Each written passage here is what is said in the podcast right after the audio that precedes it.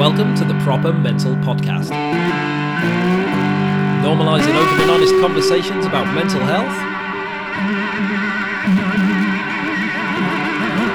by having open and honest conversations about mental health.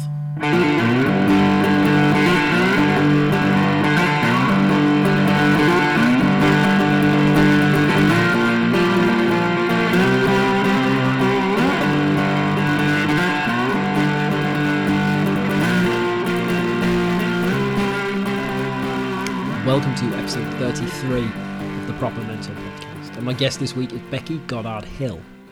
So, Becky is a, an award winning writer. She's a children's therapist and she's got a postgrad in psychotherapy.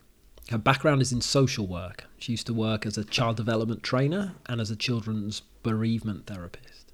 She's the author of the Create Your Own book series. So, there's like uh, Create Your Own Happy, Create Your Own Calm, Create Your Own Kindness and they're based around like activities and ideas that we can do with children and young people and teenagers to improve the way that they look after themselves and their own well-being and how they can get in touch with their just their emotions and their feelings and, and vocalize it and all those sorts of things.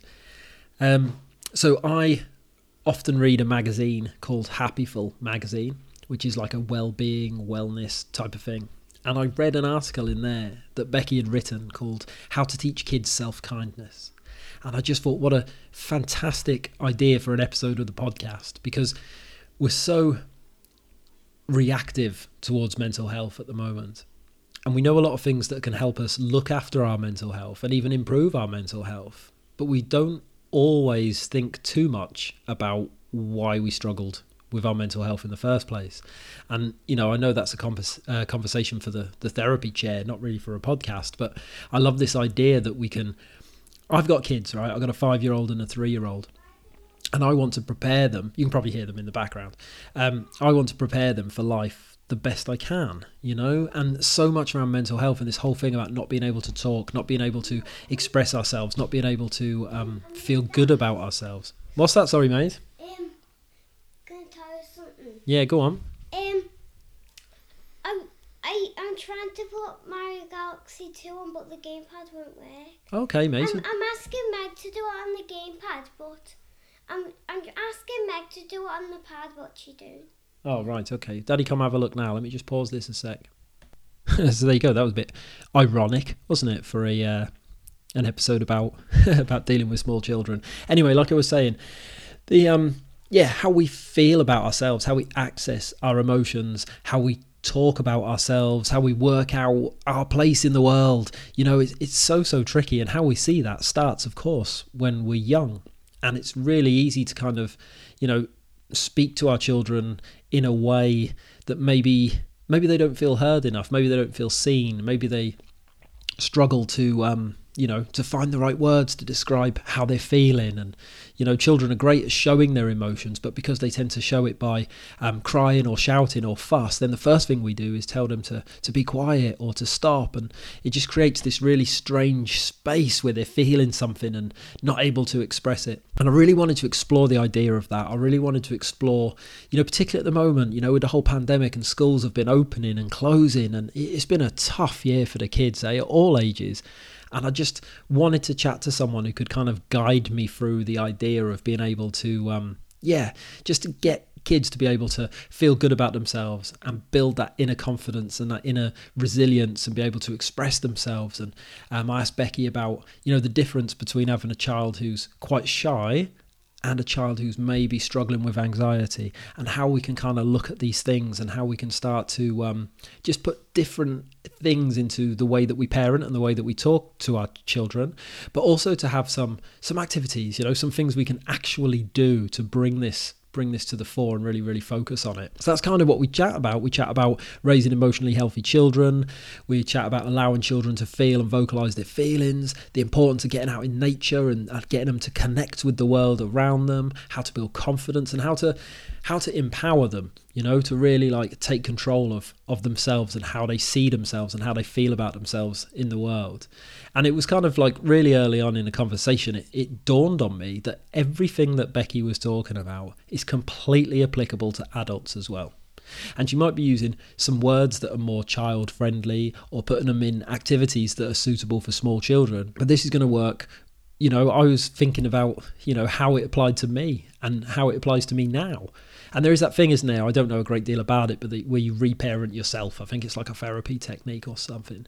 Um, but yeah, some of this stuff is just like it's useful to me now. And as a father of two, I Becky loads of questions about what's going on with like my own kids as well. So there's some of that in there. And yeah, she was just wonderful to talk to. I had so much fun. We'd only been chatting for a couple of minutes and I felt like I knew her forever. And it was one of those conversations where I really came away thinking, wow, I've like you know, I've really took something away from this that I can use, that I can start to implement, and that I can start to, um, you know, to make some changes in the way that I talk to my kids, and you know, maybe do a, a better job if I can. Um, I've put the link to the Happiful article, "How to Teach Kids Self Kindness." I've put that in the notes. There's also a link to Becky's website, A Beautiful Space, and that's where uh, you can read like all her blogs and stuff, which she's won multiple awards for. She writes about well-being and parenting and all different sorts of stuff in that in that world. You can connect with her on social media um, at Becky Goddard Hill and at emotionally healthy underscore kids. If you want to have a chat with me, I'm on all social media at Proper Mental Podcast. And if you go to my website, www.propermentalpodcast.com, um, you can email me through there. There's some bits about me and how the podcast came about. Um, and then there's some few other things on there now. I'm starting to kind of rack up a few other podcast appearances for myself on other people. So there's a link to all them there. So you can go and check me out. Um, you know, and what I've got to say on those. If you had two minutes to subscribe and leave me a review, I've not had a review for ages, so that'd be great if you could um, chuck me some stars, five ideally, and write some kind words. That'd be great. Um, that's it. That's everything you need to know. This is Proper Mental Podcast, episode 33. My guest this week is Becky Goddard Hill. Thank you for listening. Enjoy.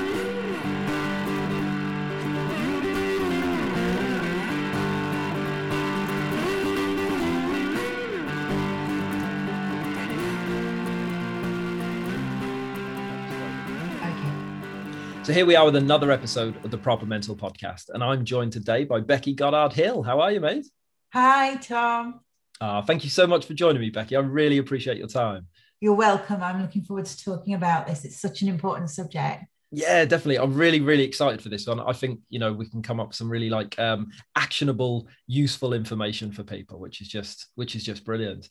Um, just to kick us off, Becky, because I know you do a few different things in a in the same space, but are you able to like uh, tell me what is it that you do? I am. Yeah. Well, I many years ago used to be a social worker, and then I stopped work when I had my children and started to write. And now, in my later years, I'm 50 this summer, I have managed to get to a place where I bring together my love for words with my real interest in kids' emotional health and well-being. And I write books for HarperCollins about that, activity books that are just packed full of ways we can support kids' emotional health so that they are robust and resilient and able to cope with life's challenges rather than waiting for something to go wrong and then getting social work involvement or therapeutic involvement. I also work one day a week for Action for Children, doing direct therapy with kids with emotional health challenges. I have a podcast called Emotionally Healthy Kids. And Tom, I'm ashamed to say I have eight blogs. I've been blogging for about 10 or 11 years now.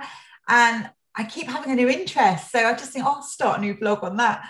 Four of them are really, well, five are really active, and the rest are a little bit dormant. But yeah, I keep myself very busy. Yeah, there's a lot go- lot going on there, right? A lot going yeah. on, yeah. Oh, that's brilliant. I'll make sure I put like links to the blogs and stuff in the episode notes. But I've been I've been reading through um some of your blogs in like preparation for this, okay. and I just think so many of the things that you're that you're you're writing about and that you're um you're working with like parents so that they can help their children. So many of these these things that keep coming up, we find that as adults these are things that can massively impact our mental health and our men- and our, our mental health sorry and our mental well-being. Yes. and the idea that we can kind of like teach these skills these coping mechanisms almost to our children to prepare them for life because so much mental health stuff is societal right? And society isn't going to change. So we have to look at how we can navigate that and how we can prepare our children to navigate that.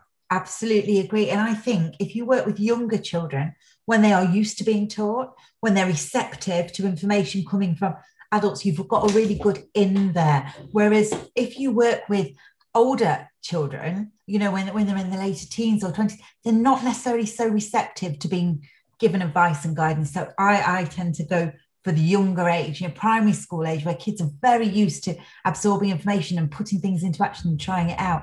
Because then I think when the challenges come in their teen years, you've got a kid who knows how to look after themselves.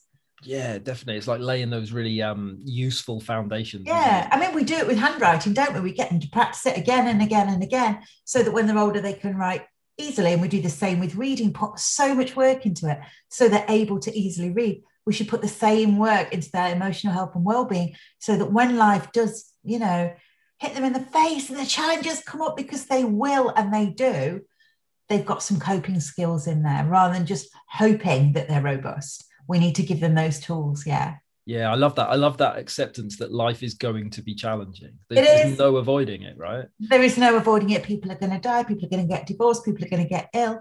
Jobs are going to be lost. It happens and it's and it's life sadly isn't it? And i think um you can either dig deep and find ways to cope with those challenges or they they knock you over and if you haven't been taught how to cope, it can be very hard, can't it? You know, it's about being lucky then, it's about having good friends around you or a secure family or, you know, just that maybe genetic kind of robust attitude. But a lot of people haven't got that and, and life can really knock them for six. So we teach it, right? Yeah, definitely. Yeah, that's fantastic. So when we talk about health, everybody knows what physical health is. We're kind of getting to a stage where more people are coming to understand what mental health is. Yes. But there's other facets of health that are less commonly talked about. So how's how's the best way to describe emotional health?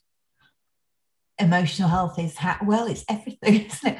It's everything. It's how you think, it's how you feel, and it's how you behave because our emotional health drives our behavior it drives our communication and it massively impacts our physical well-being too. And i think people forget that. They think oh physical health you know that's a practical thing. But emotional health well that's just about you know people being a bit woolly or not being able to cope. But actually the two are really really combined aren't they? Because stress in our minds puts stress in our body and physical health issues can also affect our emotional health. So they're absolutely interlinked in our brains and in our lives yeah. Yeah definitely. And that's something i've that i've i've read in your work as well is talking um, about the language around these things and teaching kids to be able to like express themselves and talk yes. about their emotions. And as an adult that's like hard. most people don't they don't know even how to feel their own feelings. They don't know how to process them. Finding the words for them is challenging. Finding the words definitely. The first thing i do in every therapy session i ever do with any young person is we play a little game where we name as many feelings as we can. Now, obviously, I've been doing this for years, so I can go on to about a hundred. And kids get all that, oh yeah, I can, you know, I can get to 20. And they get to about seven or eight and they start to repeat themselves because we've got a limit of vocabulary about about words, you know, about words that describe our emotions. So once they've done had happy, sad, angry, fearful, jealous, it's a bit like um, annoyed, um, Uh, and then they're struggling. But the more words we've got to describe how we feel means we don't have to bottle it up and kids don't have to show it. Because if they haven't got the words, they often show how they feel. Maybe we're slamming a door or maybe by withdrawing, you know, because all behavior is communication, isn't it? But if we give them the words instead, words get people to help you. So if my child was to say to me, I feel really angry, my teacher didn't listen to me at school, I can talk to them about that and perhaps unpick it and give them a bit of help. But if they come in and they slam the door so hard that a cup falls on the floor and spills coffee over my work, you know, or something like that, I'm going to be annoyed. So using language can enable people to help you and that's so powerful and that, that's something i try and get across to kids so we have a go at naming as many feelings as we can then i encourage them to use them and i say okay Nate, tell me when you last felt scared and they'll go, Well, I felt scared when. And then I'll say, Tell me what makes you happy. I feel happy when. And they're starting to put words into sentences and use it in context. I always start therapy that because if I don't, what I find is we really struggle to get anywhere because the language isn't there around feelings. And I want them to be comfortable talking about difficult feelings, you know, and to say, I feel angry because we're almost taught that we shouldn't say, I feel angry, particularly boys and men. It's like, oh, no, you're meant to step away from that. But of course, anger can be really good. It can be really useful if it propels you to take good action, you know? If it makes you change something that that's wrong, anger can be good, but it's how you use it. And of course, words are far better than actions when it comes to more challenging and negative emotions like like anger or fear rather than run away from something, being able to talk it through and get some support is the best way to deal with it. Yeah, definitely. And I suppose the better that our children can um, vocalize these things, then the more we can almost kind of like validate them, right? Because yeah. I think it's really, really common when um, you know when small children they say like oh you know i'm scared and like for a parent to go ah you'll be all right it's fine. Yeah, or, we... or there's nothing to be scared about. Oh excuse me for having a feeling then that's totally like not important or valuable. I mean that is that awful. Can you imagine me saying to you today tom i'm scared about doing this podcast and you went there's nothing to be scared about. Don't be silly. I think oh okay. But if you said to me instead well you know I, I understand that but I'll, you know, I'm a friendly guy and I'll make it comfortable and it'll all be very natural. So I think it will be less scary than you think. I think, oh, okay, that's going to be good. You know, so yeah, you're absolutely right. Validating feelings is really, really important. And also, once you've done that, you can then move to problem solving. And that's really important skill for kids because if they stick with the problem dwelling, like going over and over again what's wrong? Same with adults. This is all of this applies all the way through. You know someone vents and then they vent again and then they vent again. It's it's a bit pointless really because one it's been heard but two the more you focus on something the bigger it gets doesn't it? You know if yeah whatever you focus on if you focus on the fact christmas is coming oh you're all excited because christmas is coming. But if you focus on the fact that you've got um, some really scary exam and it's scary, it's scary, and you go over and over, the fear gets bigger. So we want kids to talk about their, pro- their problems in terms of their feelings. You know, this is how I feel, this is what's wrong. We hear that, and then we help them move to what can we do about this? What can make it better? And teach them that rather than staying in problem dwelling, they move to problem solving and that makes them feel powerful because when you're just stuck with the emotions you can feel that it's being done to you and there's nothing you can do and it can be quite a helpless feeling yeah i suppose it's very easy to yeah. get trapped in a like a negative a negative cycle isn't it yeah. yeah. and you know as adults we you know we can meet a friend for coffee you can go to therapy you can do all these things to be able yes. to talk about how you think and how you feel but as, as a child you haven't got that that option right that's right yeah. that's right and definitely. not all adults have that either you know some people don't feel they should put their burdens on people for some people, it might not feel like a manly thing to do to talk about their feelings. You know, we look at the rates of male suicide and they're enormous, aren't they? Because they've not reached out for help. So I'm particularly interested in working with boys around around emotional expression. They do seem to find it harder, even sort of six or seven. There's something there that isn't there with the girls that I do therapy with. That that ease of talking about emotions isn't there at that young age. So you you think, gosh, without support, how's that going to end up really you know so it's very important i think but i i don't think it should be that when you get into therapy you have these sessions i think schools need to be absolutely i'm just going to shut the door tom because the wind is knocking it over here Hang on. Oh, the pleasures of working from home, right? yeah, indeed. Yeah. I do apologize. So yeah, I think rather than waiting for things to go wrong before we give kids these skills, they need to come in at home and at school and be part of the way we teach. Yeah, definitely. I mean, that just sounds like a lovely way to live in general. If we could all have that, and that would eliminate so much of this, you know, to bring it back to mental health, so much of the like the stigma and people, you know, people not feeling they can talk about it and ask for help and stuff like that. Just encourage that that conversation. Yeah. Does all that start to feed in then to building? Um, I think you call it uh, emotional resilience. Does yes. that start to form? You know, definitely. where where you're going with that? Yeah, definitely. If you can think, right, I can talk about what's what's weighing me down and I can ask someone to help me. I mean, they're just the most two key things, aren't they, to helping? But there's also lots of other stuff. So my books, just to explain, I'll show you one just to explain because they all follow a similar format. This is Create Your Own Calm, and it's for six to 12 year olds, but it starts off with teaching kids to calm themselves down. So rather than waiting for somebody to come in and give them that hug or to come and, you know, um, tell them it's all going to be okay, it's about teaching them that they have the power to look after themselves, just the same way they'd look after a friend. So the way I always explain it to kids is you just got to treat yourself like your very own best friend, you know, and not let yourself down. So if you're sad, don't start hurting yourself. You wouldn't do that to a friend, would you? Your friend's crying and they're sad because they're missing, um, I don't know, their grandfather who died, perhaps.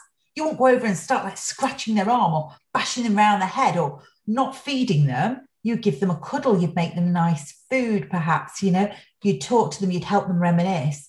You need to treat yourself that that well. And that's what so all of my books, the first section starts with how to calm yourself down. You know, so the book on kindness, it's about being kind to yourself first you know the book on on create your own happy it's all about how do you make yourself happy because you've got to start with yourself and if people know how to treat themselves well that can really really help with emotional resilience because then it doesn't actually matter what's going on in the world. You can look after yourself at least to some degree. And even the youngest child can do that. You know they can give themselves a hug. They can do a little bit of yoga. They can go and find their favorite fuzzy jumper pull it out of their comfort box, pop it on and read their all, you know, their favorite book when things are tough, rather than saying to themselves, God, I'm stupid, nobody likes me, self-harming, that kind of thing. It, it's treating yourself just like you would a best friend in distress. Yeah, that's amazing. That that sounds so empowering. I feel empowered, like listening to you talk oh, about it you know you like get yourself a comfort box it's one of the activities in my book and it's to say we have a first aid box for physical injuries right we should have a first aid box for our emotional injuries so when we're having a bad day or a sad day get out our box it doesn't have to actually be a physical box it can be a mental one but you know, and we have that favorite biscuit and a cup of tea, and we put on that movie that we know we love and have that long bath, and we call somebody who really loves us and tell them all about it. And we just treat ourselves beautifully and it's so much easier to cope. Whereas if you don't eat, you get yourself hysterical, you don't exercise, you don't leave bed, you just feel worse and worse and worse.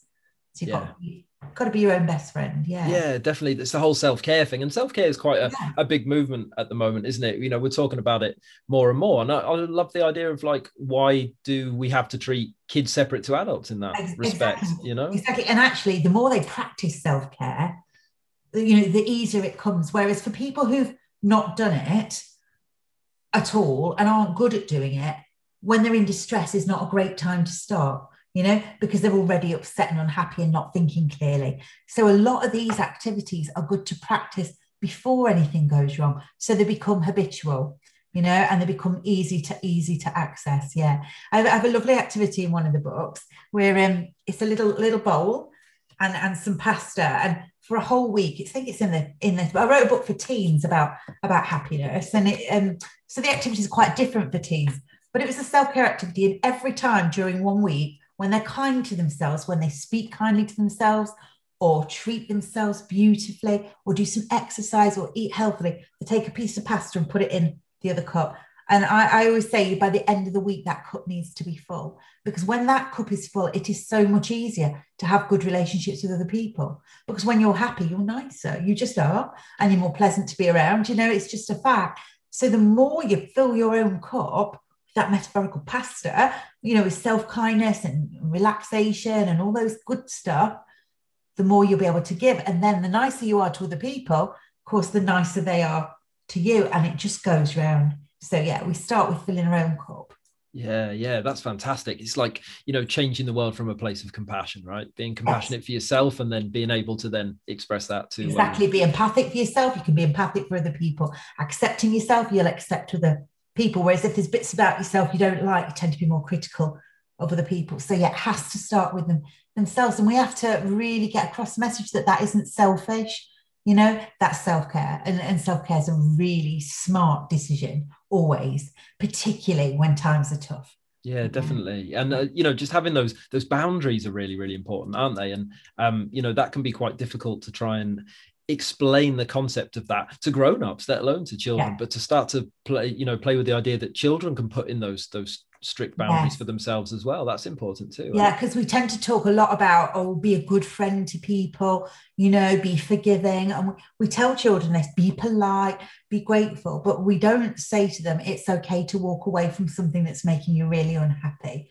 you know? Or, or if you've got a friend who really isn't very kind to you it's okay for you to choose not to spend time with that person. We don't give them those messages, you know, about because because we don't put them first. It's all about how they behave towards other people. And along with self-kindness, I think boundaries naturally start to form. But I do think those conversations are important.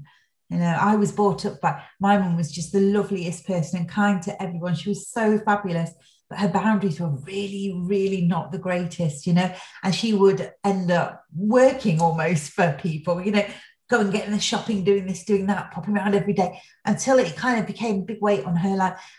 But she kind of showed me that was the right way to do it. And I've had to unlearn a lot of that and realize I am just as important as other people, if not more so. You know, and that's quite hard, but we need kids to know that they are vitally important. And if someone doesn't treat them right, they come first. You know, their their well-being comes first. And that's a protective factor as well, I think, for kids that they don't always have to be polite. They don't have to keep a stranger's secret. They don't have to be kind and nice to someone who's treating them badly. And it's okay to ask for help if somebody's bullying them, for example. You know, I, I speaking to a friend recently and she was saying her child was having a hard time in school. I said, Oh, what's the teacher said? And she said, Oh, no, he won't let me say anything because he doesn't want to be a grass. But every day he's going in school utterly miserable and getting no support because it's more important not to be a grass than to look after himself. And I want, I want kids to get to a place where it doesn't matter what anybody else thinks, I need looking after, you know? Yeah, yeah. yeah and to have the skills to be able to to look after themselves because we yes. kind of see we see resilience sometimes as like just grinding through stuff like resilience yeah. is quite misunderstood isn't it, it it's is. like putting up with stuff and no yeah. pain no gain and all of that sort of nonsense but that's not what resilience is no is it? it isn't it isn't it's coping beautifully with the challenges life throws at you using everything in your power to make it less stressful and less difficult you know? So asking for help is a really smart resilient factor always. Rather than rather than drowning in your own stuff because you feel you need to cope with it it's saying this is too hard and getting the support you need. That's really smart. Yeah definitely. Yeah. Yeah, yeah very much so. I love the idea of self-kindness. You know when we when when people's mental health starts to like deteriorate and slide towards mental illness one of the first things people do is turn on themselves you know and yeah. i've had so many conversations on this podcast with people that you know say these awful awful things to themselves and repeat almost yeah. like mantras in their head yeah. and beating themselves up and stuff like that and um, it seems to be the first way we turn right definitely there's a little there's a little trick around that that actually works quite well because we wouldn't say those things to somebody else you know, I might say to myself, oh, Becky, you're waffling on. But I wouldn't say to you, Tom, you're waffling on. It's rude, right?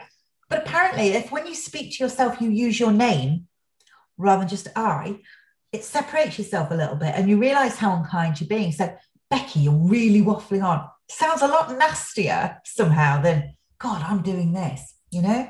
So, yeah, getting people to use their name and seeing themselves as an actual person they wouldn't treat themselves so badly. I went to an amazing lecture a few years ago at Nottingham um, University Hospital, and they had taken some people who were pretty much living long term on a psychiatric ward in the hospital to some really posh charity shops in the area. And they bought them some lovely clothes of their choice, and they'd have their hair done and their makeup done, and you know, or or a good shave or whatever, you know, a bit of pampering, yeah. And they had another group they didn't do that with, but did a couple of therapy sessions. And a few weeks later, they remeasured their levels of happiness. And the, the group that had had all this lovely, lovely pampering and self indulgence were feeling good about how they look were happier than the people who'd had the therapy sessions. And it's such a simple thing, but just by looking after ourselves, we feel good. We all know that. You put on a new top or you have your hair cut, you're like, got a bit swagger. And it might be quite superficial, but self kindness is a quick win it is a quick win. It just gives us that lift sometimes that we need. But it was interesting with this group, it was several weeks later, they were still rating feelings of better joy and better self esteem just through something that simple, you know, because very often we let things go, don't we, when we're unhappy or we're struggling with mental health issues. And then we look in the mirror and think, oh God, look at the state of me. Oh, I'm a mess. I'm no good to anyone. And you just feel rubbish, don't you?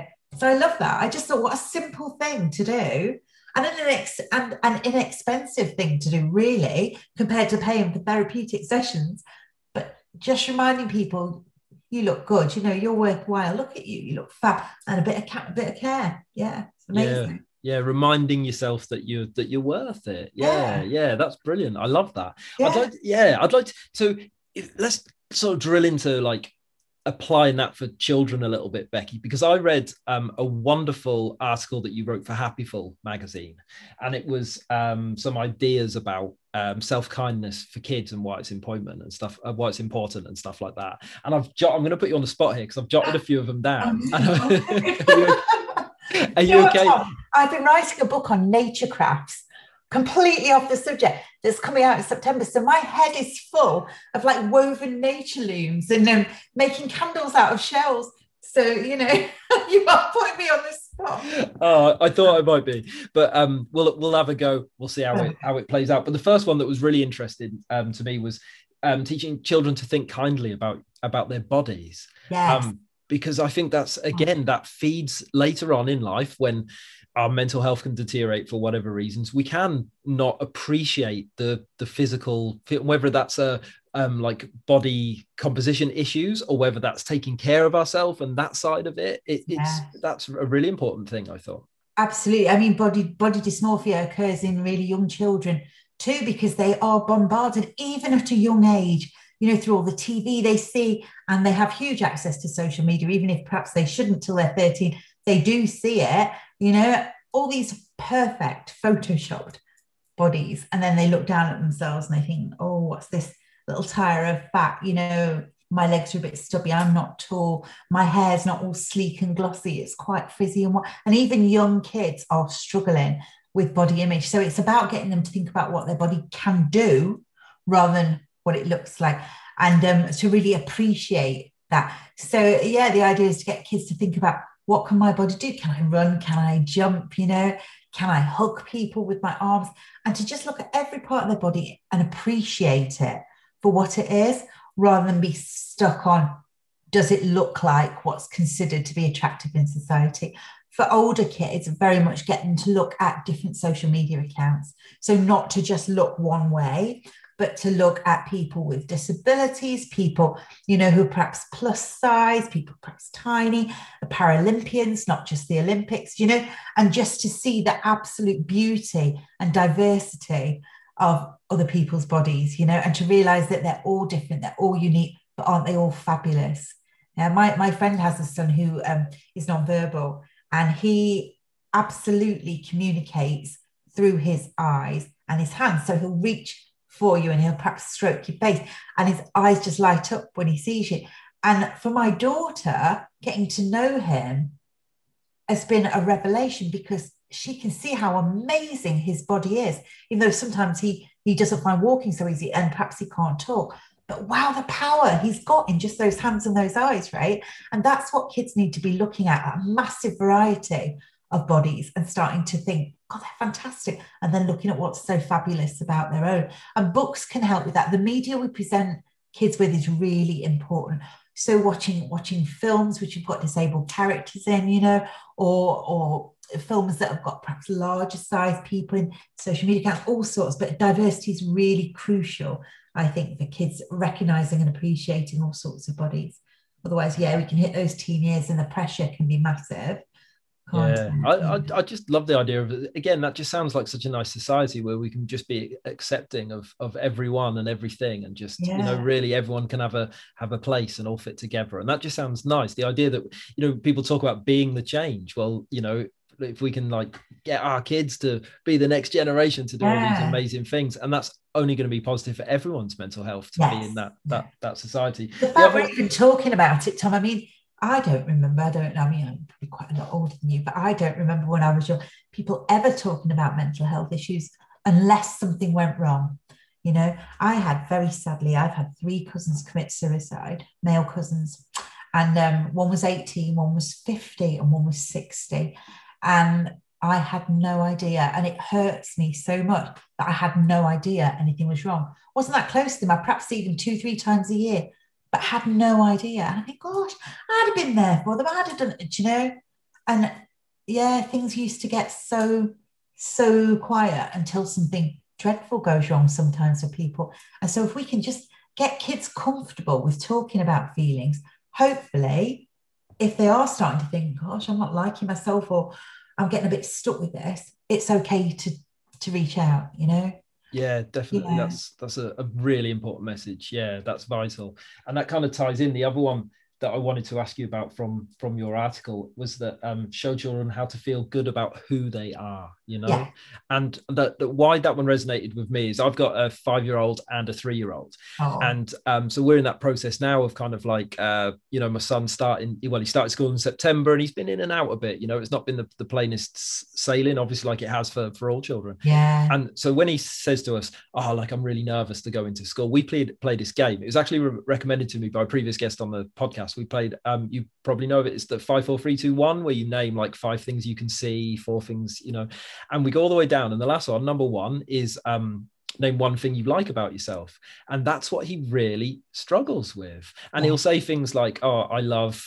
playing with you and i'll say well that's great that you love playing with me but that's not something you love about you Yeah. and trying to get him to tune in to give him that that self-belief is is proving quite challenging to me Yes, it can be difficult, can't it?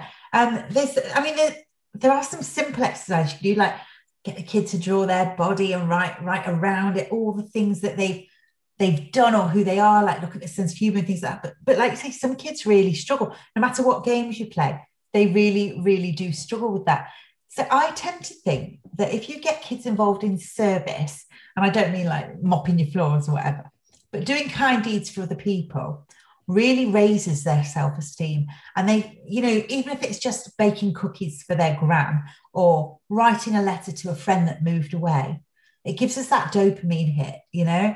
And it makes us think oh we're all right you know? I'm a nice person. I'm you know i'm a good cook or you know funny i included a joke in that letter. And it gives them that little help is high you know? They're doing something kind for some somebody else and that other person's going to feel fantastic too. So it's an absolute win-win. But that's a lovely way to help them build up some skills and start to appreciate themselves because it's associated with doing good. Whereas if you just perhaps did some baking and the cakes were a bit i don't know not very tasty they might think oh i'm a rubbish cook. But put those cakes in a little box a little ribbon on them and take them to grandma she's not going to care they're no good she'll just really appreciate it and you'll feel fabulous you've done something good so I think if you can weave in there acts of kindness, that really helps with self-esteem.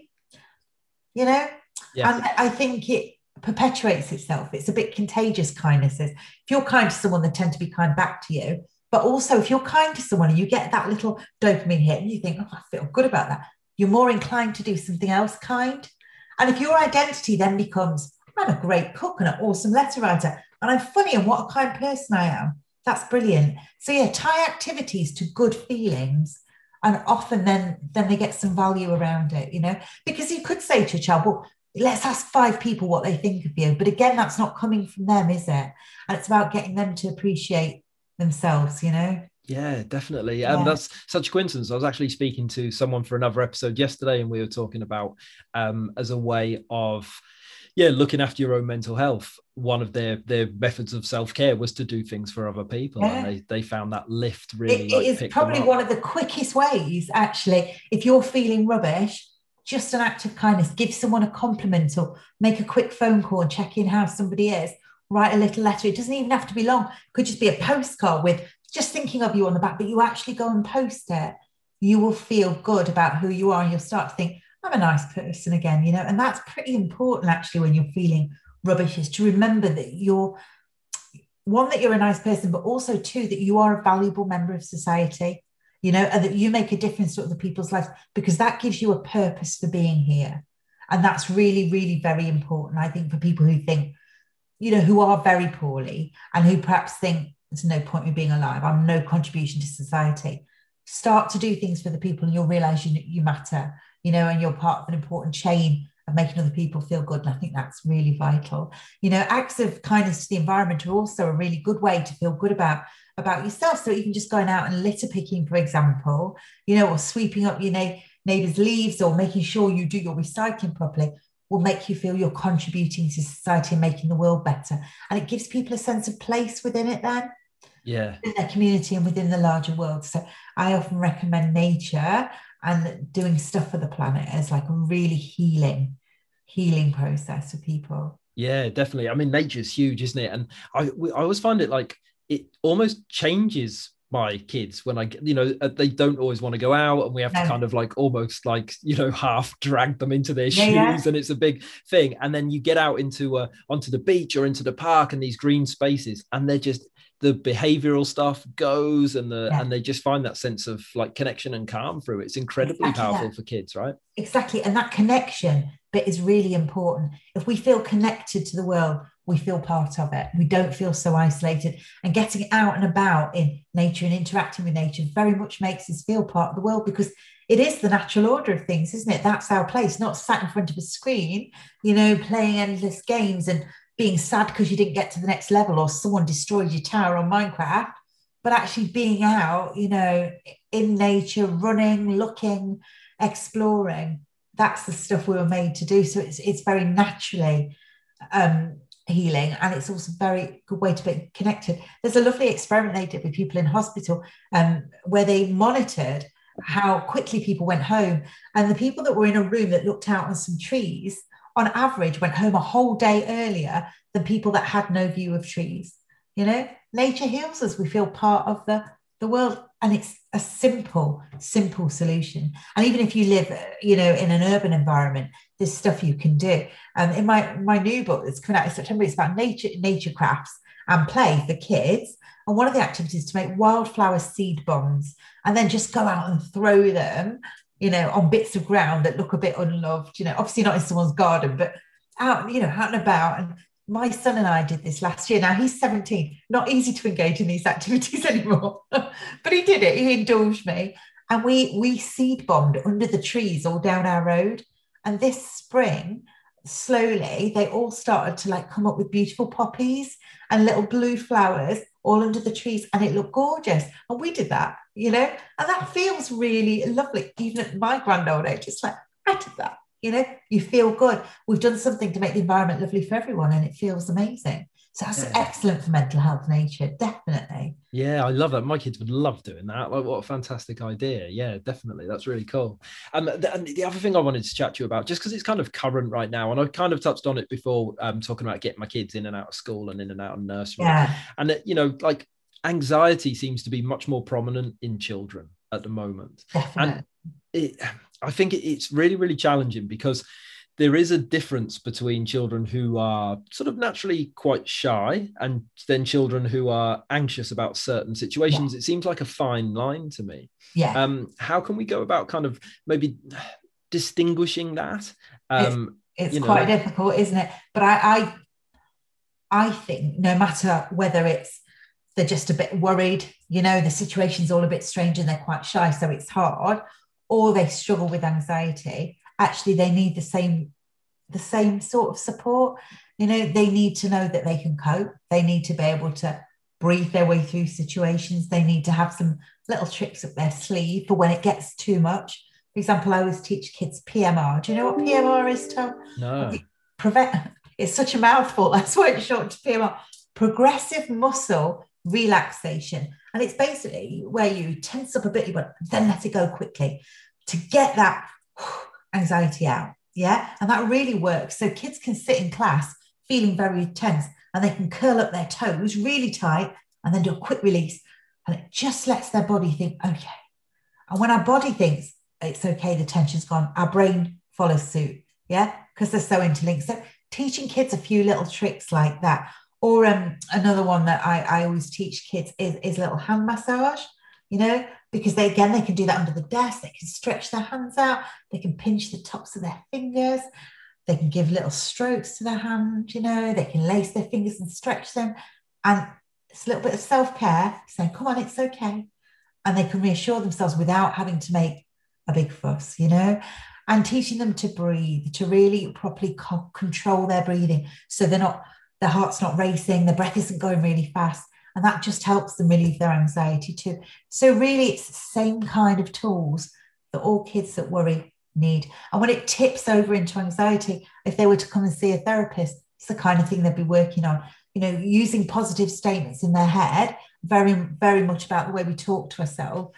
You know, with somebody with anxiety, I've got I've got a child I've worked with recently who would say, but I can't cope with it. I can't. And every time he was telling himself, I can't cope with it, it was reinforcing that message. And he had to tell himself instead, I can do hard things.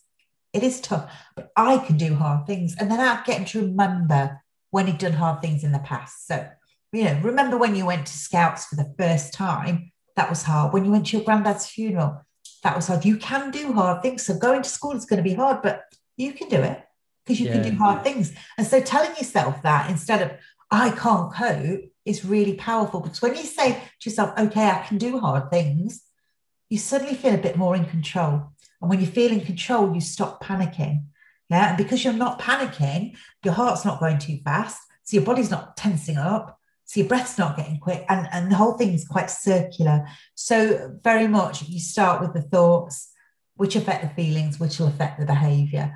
But yeah, positive statements are really important. And then telling those negative statements to shut up. Kids always think that's really funny. I call them green and red, green and red thoughts. So the green ones are the ones you want to keep. They're the go thoughts that I can try, I can ask for help, I can do hard things. They're the green thoughts, right? The red thought weaves in there like, I can't do that. I'm stupid. You just put your hand up and go, shut up and go away because it's not helpful to think. It's just not helpful at all to think that way. So you really focus on the green thoughts and you will feel better and your behavior will go hand in hand with that. Yeah. Yeah, and we do that as adults so much, don't we? All these like limiting beliefs. I can't do this. I can't yeah. possibly cope with that. And but we never, yeah, we like you just said, we never think of all the times uh, where we've we've completely disproved that statement many, many, many times. And you know, there's a lovely, yeah. Let me tell you this lovely exercise. It's called the motivation table. It's not mine. I read it somewhere, but I can never remember where I read it. So you would write on the top of the table, your imaginary table, what you want. So if it was your child, I'm confident about school, yeah? Or I feel confident about school because that's what you want to achieve. And then you look for the evidence that supports the legs of that table. So, one, your child's been to school now probably 50 times, nothing terrible happened, right? So, that's one of the legs. I've done this 50 times. And if I've done something 50 times, I don't need to be nervous about it, right? The next leg could be, well, I've done lots of hard things before and survived. So maybe went to a first swimming class or, you know, remembered something like that. Another leg could be, well, I've got help. So my parents are helping me at home. My teacher knows I'm worried at school. So they've got my back there. That's another leg that supports that table. And then the fourth one could be, do you know what? I'm funny, I'm friendly, and people generally like me. So, you know, I'm going to have some people to hang out with at school. And that's your other leg. And then your belief is well supported by those four legs of evidence. So find the desired feeling and then support the evidence that says you can get there. You know, I try and do that with slimming. I think I've been to many slimming classes, you know, I um, can buy healthy food. I've got the money to do that, you know, and I can cook and I want to be slim. So that table is there and it's strong. But sometimes those legs go away and I forget to buy the healthy food or like cook the right meal, get a takeaway. But it's about looking for evidence. And we teach kids to do that. Look for the evidence. You can do hard things. You can mm. cope. yeah. yeah and all of that kind of um, it's incredible how everything we've talked about so far is just like interlinking and interweaving because what you mentioned there goes back to being able to you know think about positive statements about themselves yes. and you know and yeah. put it put it all together. That's brilliant. But it takes practice and i think that's the key to it. Takes practice and the kids got to be on board. They've got to be telling those red thoughts to shut up and not giving them attention because they will come in you know, there will be times when they they feel really mad with themselves and they just want to bang their head on the wall. But think, no, I must do this instead. So reminders are really good. Whether that's a poster, things I can do to calm down that sits up in their in their bedroom, whether it's role modeling from the adults in their life, you know. So for, for with your own children, for example, saying, "Do you know I've had a very very tough day today, so I'm going to go and take a long bath so my body can really relax." And being verbal about yourself, you know, and overt about your self care. That all really helps, I think. You know, we need to keep the conversation going and let kids practice because if they've been used to panicking, if they've been used to thinking negatively, we've got to we've got to change those neural pathways and strengthen the positive ones apparently we're born with a negativity bias you know and that's because in times of like cavemen if we didn't look out for danger we would get eaten right so our brains have evolved with this negativity bias so we can have 20 people compliment us one person tells us we're awful that's what we focus on because that's the danger area but we don't need to think like that anymore. And actually, it's a bit silly, isn't it? Out of 20 people, one says something negative. So it's about dragging your brain to look at the positive and then strengthening those neural pathways. And it's, you know, our brains, our brains are plastic. We can do that, we can change, but it takes a lot of practice. Yeah, definitely practice through repetition, right? Just that consistency. Yeah. And I suppose, like as parents, if we're working on that as well, and we're so they like modeling behavior, isn't it? That, that yeah. call it. Yeah, we can set that set that example. Yeah, and just kind of like that's taken over really, really naturally. Because I wanted to talk about um, as parents, we often look about these. We try and find like ac- activities for our kids, right? So they can learn new skills and meet new people and stuff like that. And something that I think a lot of people um, a lot of people find it can be very different when a child is a little bit resistant to that to know whether it's something that they knowing when to push because yeah. sometimes sometimes children have to do stuff they don't really want to do to prove themselves wrong and to gain these skills that we know we'll get but then also i i think it can be it's not necessarily we talked about children needing to feel heard and needing to feel seen. And if you just say no i'm not listening to you you're going to go play football whether you yeah. want to or not. So how can we start to sort of navigate that as well? Because i think that's really challenging for a lot of parents. That can be very challenging can't it? I children like to feel in control. And i think if they're being asked to do something where they're really nervous or they think i'm not very good at that they'll just say no rather than perhaps tell you what it is that is really blocking them. They're going, no, I don't, I don't want to, I don't want to, I don't like it, you know? And so as a parent, then you're thinking, well, you will like it if you go, and you get a bit stuck. So I think it's getting them to try and think about possible solutions can be really helpful. To say what could make it better, you know, what could make it better is a really useful um, question because then the kid has to come up with solutions. And if they come up with the solutions, they're more likely to like the solutions. So if you say, what would make going to football better? If you said, well, if I was better at it, it might make it better. Okay, well, how about I spend some time with you um, the night before football matches and we just practice again and again shooting goals? Would that help? You know? And then you're having a conversation about it. And they might say, nothing would make it better because actually I just find it really boring. Then that's different, isn't it? But you're giving them a chance to say, this is what's blocking me. And so I think, yeah, what would make it better is a really good question. My my son used to, his probably problem with football used to be putting the socks on. You know, really struggled to put those tight football socks on when he was a little boy, and, and it would cause drama before every single football match. You know, so in the end, I just bought him bigger socks. Just they were too big for him, but I just took it away because that was actually the problem. So if you can try and unpick what the problem is by saying what could make it better, I think you'll get a bit more, get a bit more from them about what's actually wrong. Or they might say, I just don't really know anyone there. In which case it could be, well, you know, your little mate at school, do you think he'd want to sign up too? And maybe we could call for him on the way, you know? But it's knowing what what's going on. And genuinely, sometimes they may just hate it. They may just not be for them and it's our dream that they're a champion swimmer or that they love football, things like that. But it really, really isn't theirs. But often it's something else. Often it's something else. Yeah. Yeah, definitely. And I think quite often we really feel this need to um like push our kids into these into these things because we're worried about like tech and we're worried about them being in and stuff like yeah, that. Um, yeah. So I really want to ask you about um you mentioned your new book, Becky, yeah. because like the idea of being able to have these like things in nature to do. My kids, we sometimes take them to like the forest school and stuff like that, and they oh, absolutely, fabulous. absolutely yeah. love it. But when yeah. you're um, a parent who's not experienced with working with children or anything like that, it can be really hard to think of these ideas. Yes, you can really think. So, and is that what your your new book is about, Becky? It is. It's it's a year of nature, craft, and play. It's called. So it follows the seasons. And every week there's a different activity related to the time of year. So if it's autumn, it might make, be making creatures out of conkers. It might be making an autumn mandala. So a mandala, you're collecting loads of material on your walk to get leaves and conkers and, and pine cones, for example. And then you come to some kind of clearing on the park and you make a massive picture of it like a pattern starting with a center point and then building out. And that takes ages, but it's loads of fun. And it means they're really looking at objects whilst they go. And of course, being out in nature is very mindful. They're very present because they're so focused on what they're doing. They're not worrying about the past or what's going to happen next. They're really in the moment. So it's really good for kids' brains. It helps them deeply relax, you know.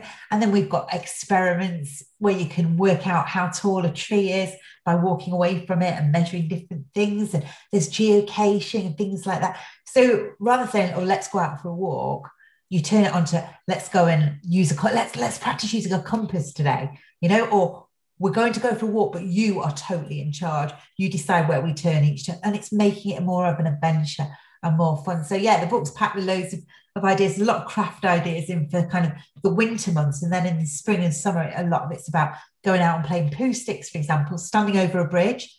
Everyone throws their sticks in. You run to the other side of the bridge, sees whose sticks comes out first, and that kind of thing. It just gives lots of ideas for parents. Yeah, it's fantastic. Like as well, introducing that that mindful element and having them present in the moment. Because yeah. I mm. sometimes feel, and I feel this like with my family sometimes on the days where we got to get one to school, one to nursery. I've got to be at work. My wife's got to be at work, and it's almost like this from the moment they they get up, their little feet barely touch the ground. We're yeah. sort of hustling them through life, and that's really hard. And one thing the the lockdowns have showed me is like how much of an impact. Well, we didn't have to do that stuff anymore. Yeah. How much of an impact that did have on our our little family. So, I mean, some of that is unavoidable, but we are always looking for ways to, to balance that out yeah. in other areas. And some of the things you just mentioned, that it just sounds like a lot of fun. If I'm having fun, my kids are going to be having fun as well, right? It's so easy to think we need to book up all their free time doing activities that will help them socialize and help them learn and help them be on a par with their peers. But then we would not come home from work, would we, and go to swimming and then and then um, I don't know some other kind of online class and then and then go to this. I, one night years ago, I took my son to two swimming lessons in a night. He had a private one, and then he because he wasn't doing very well, and then a group one, and then there was something else we had to go to, and then I thought, poor he's been at school all day. I've worked all day. What am I doing? What am I doing this time? There's lots and lots of time, and it's okay not to do everything, but it can be very easy, I think, when kids are young to kind of schedule everything in, but we all need a rest. And actually, they, you know, kids need to be chilling out, reading, watching movies, having cuddles, doing a bit of baking when they feel like it. And they need time, definitely. They need time to be able to talk to you about things that are bothering them or things that worry them. And sometimes they don't have that time because we are on it all the time, busy, busy, busy. And that's that's not good. Yeah, definitely. I suppose kids just, you know, quite often we see kids as like completely separate to us as adults. But I think yeah. what like our conversation today, if it, you know, one of the many takeaways, and I'm going to listen again, Becky, with a notepad because today it's just been awesome. But um, yeah, one is that they're they're just smaller versions of us. They need the same things, maybe in different ways, but yeah. they need the, the same mechanisms. They need the same support, the same love, the same self care as, you know, we need to, we don't treat them every day. It, sh- it shouldn't be one rule for parents and one for kids, should it? No, it shouldn't. And, and they need to feel that they can cope when things go wrong. And we need to teach them that, they, that they can think positively, they can ask for help, they can express their feelings, they can nurture themselves. And just these key, key core concepts will help them all their life. And if we can entrench them in little kids, hopefully they become adults who've got really, really good emotional and mental health. Yeah, and that's you know what a perfect statement to finish on there, Becky. I enjoyed that so much. I can't thank oh, you enough for your time. You. Yeah, and um, you know, I'll um, I'm really looking forward to that book in September. So I'll put like links and stuff in the episode notes, and I'm gonna I'm gonna check those out, and I'll make sure everyone knows where to, to find all your stuff. But thank you for your time. That was absolutely You're fantastic. Really, really welcome. Really welcome. Have a lovely day, Tom. You too, Becky. Thank you. Bye. Ta-da